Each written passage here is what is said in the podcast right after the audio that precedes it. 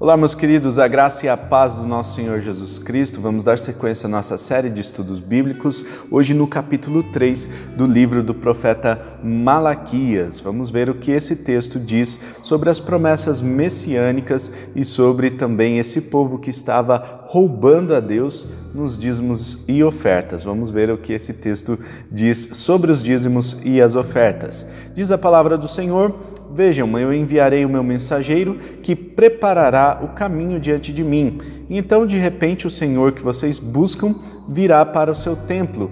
O mensageiro da aliança, aquele que vocês desejam, virá, diz o Senhor dos exércitos. Mas quem suportará o dia da sua vinda? Quem ficará em pé quando ele aparecer?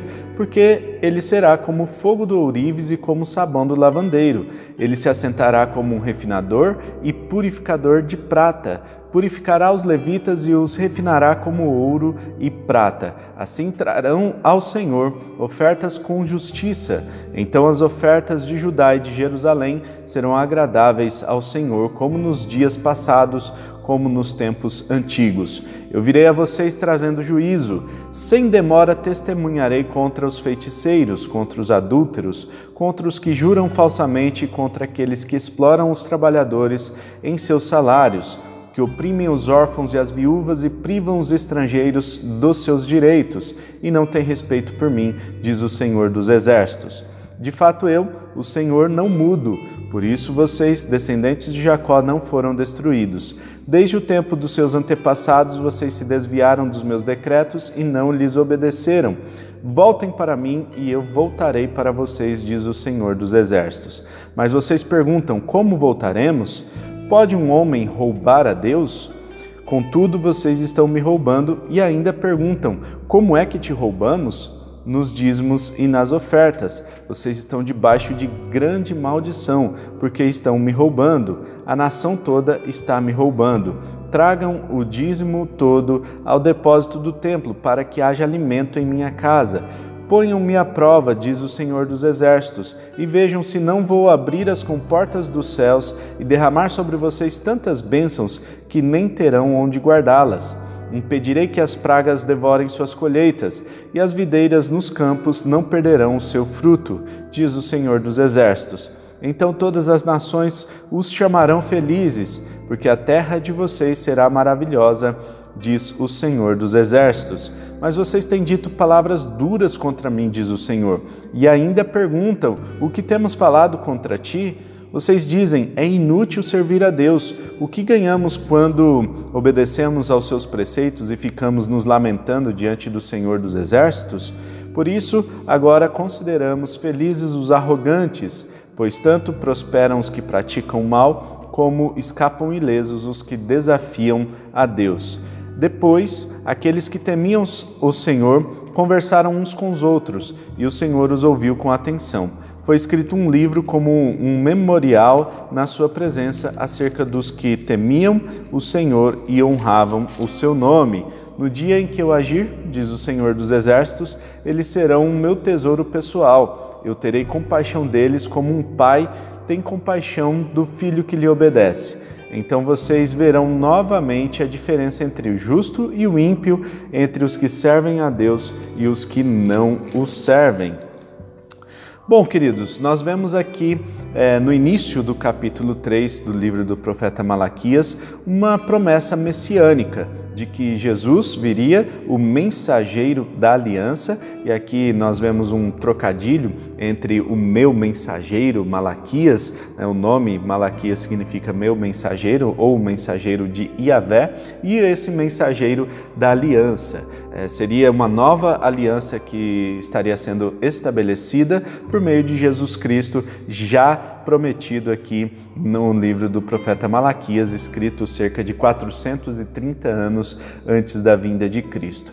Portanto, nós vemos que Deus tem um projeto especial para Jesus Cristo, é ser esse mensageiro da nova aliança, e o profeta Malaquias recebe essa incumbência, essa tarefa de profetizar a vinda de Jesus Cristo. Mas antes de receber o mensageiro da aliança, eles precisavam receber um, um, uma preparação, já que o povo estava despreparado. Então, o coração daqueles, uh, daquelas pessoas estava despreparado para receber o Messias, o mensageiro dessa nova aliança. Por isso, foi enviado o Elias, né, que aqui é uma figura né, de João Batista. O profeta Elias seria então figuradamente João Batista que foi enviado antes de Jesus para preparar o caminho os evangelhos citam esse texto de Malaquias: Eu enviarei meu mensageiro que preparará o caminho diante de mim, e é, atribuindo a João Batista esse título de preparador do caminho, né, a voz que clama no deserto, para que o povo fosse preparado para a vinda do Messias. E portanto, nós vemos que há aqui uma purificação no dia da vinda do Messias, há uma purificação prometida pelo profeta Malaquias. No entanto, nós vemos que Jesus Cristo ele vem em duas etapas. Né? Então, a primeira etapa ele vem para é, estabelecer o seu reino aqui na Terra, quando ele é, vem em carne no, nos tempos uh, de 400 anos depois aqui da profecia de Malaquias. Mas nós temos também a vinda de Jesus Cristo como um justo juiz que virá para condenar aqueles que uh, são é, aqueles pecadores, aqueles que não se arrependeram, né? aqueles que continuam se desviando dos preceitos do Senhor, e vem também para abençoar ou para trazer para junto de si aqueles que é, se arrependem, aqueles que confessam o nome do Senhor Jesus como Senhor e Salvador de suas vidas. E portanto, nós temos uma, uma vinda de Jesus Cristo em duas etapas. Nessa primeira etapa, como o Messias para estabelecer o seu reino, e na segunda etapa, como um justo juiz que purificará todos esses pecados, né? todo o povo será purificado e eles oferecerão ofertas de forma justa, né? ofertas agradáveis ao Senhor. É, nós vemos aqui um contexto né, da, daquele povo, né, daquela época de Malaquias, um contexto em que a injustiça era muito grande. Ah, então, nós temos aqui adúlteros, nós já falamos sobre isso no capítulo 2 desse livro de Malaquias. Ah, pessoas, os homens estavam abandonando as suas mulheres para se casarem com mulheres estrangeiras e passaram a adorar esses deuses das mulheres estrangeiras, estavam jurando falsamente, oprimindo os órfãos, viúvas, os, os trabalhadores com os salários muito baixos. Então a, a injustiça estava imperando nesse contexto do livro do profeta Malaquias. Nós vemos que quando o povo é, retorna do exílio babilônico, eles têm algumas tarefas importantes, como a reconstrução do templo, a reconstrução da cidade, mas nós percebemos que nem tudo correu conforme a, a prescrição, né? o que era prescrito. Então, o que acontece é que o, o templo ainda estava é, sendo é, esquecido, né? Então os sacerdotes e todo o sistema levítico estavam pagando um alto preço pela falta de ofertas, né? Falta de dízimos e ofertas, a falta das contribuições na casa do Senhor. Por isso, Malaquias é chamado por Deus para chamar a atenção do povo, para dar aí um chacoalhão no povo, porque a injustiça estava imperando e nós vemos aqui, embora não tenha essa palavra muito clara aqui, mas nós vemos que o materialismo estava imperando. E os dízimos e ofertas, é importante a gente frisar isso, é, eles não, é, eles vieram antes da lei, né? O, o, Abraão ele dá o dízimo de tudo e dá oferta também ali para é, Melquisedeque antes mesmo de ser estabelecida a lei de Moisés. Depois essa prática foi incorporada como lei e havia naquela época uma contribuição né, que é, era como se fosse a pessoa é, contribuía né, com seus dízimos e as ofertas, esperando por aquilo que Deus iria fazer na vida deles. Né? Então, esperando que Deus é, mantivesse toda a colheita, e essa motivação de barganha, de troca, estava errada.